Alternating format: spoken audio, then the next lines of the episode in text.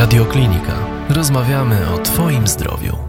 Witamina C odgrywa absolutnie kluczową rolę w tworzeniu kolagenu. A więc jej e, zadanie w naszym organizmie ono nie ogranicza się tylko i wyłącznie do spraw infekcyjnych. Mało zwracamy uwagi na kolagen, właściwie prawie wcale.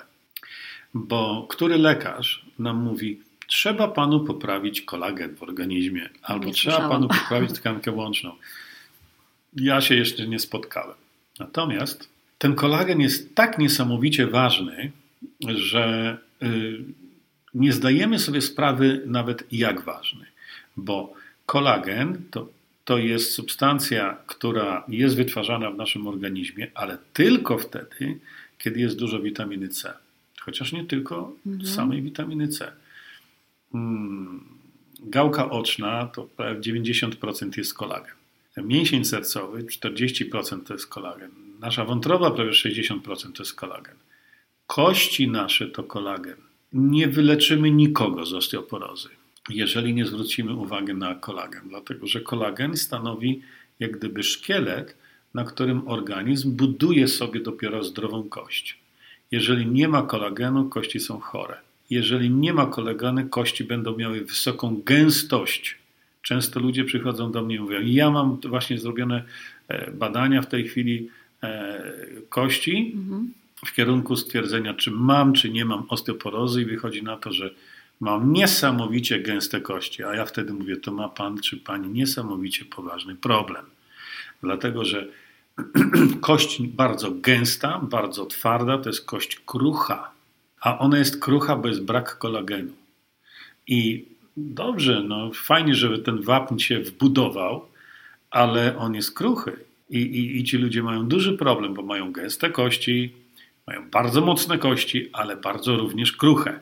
I jeżeli nie mają tej struktury dobrej, na której organizm wybudował, wbudował w tą strukturę wapń i nie tylko wapń, tam jest jeszcze bardzo dużo innych pierwiastków, to ta kość będzie krucha.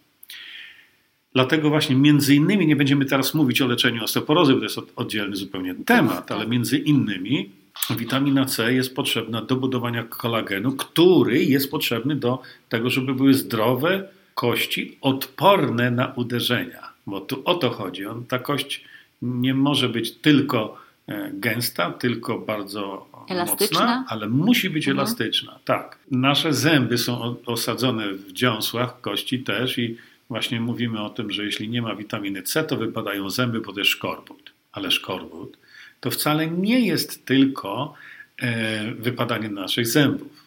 Dlatego, że e, dlatego, że kolagen jest wszędzie. Wszędzie. I w naszych tętnicach, i w, e, i w aorcie głównej naszej tętnicy, i w żyłach, i w przestrzeni międzykomórkowej. My, my pływamy w kolagenie. Wszystko jest kolagenem u nas.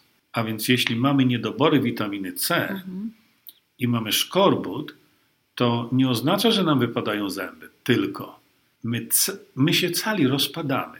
Po prostu. Cały organizm. Cały organizm się tego, rozpada. tak. Mhm. Lasujemy się jak wapno. I dlatego ta witamina C jest tak niezwykle ważna. Poza jej zastosowaniem takim typowo, jak mówiliśmy, przeciwbakteryjnym. Tak. Witamina C w dużych ilościach jest przeciwbakteryjna. Witamina C w dużych ilościach jest przeciwwirusowa. Znowu w odpowiednich ilościach jest przeciwnowotworowa. Więcej audycji na stronie radioklinika.pl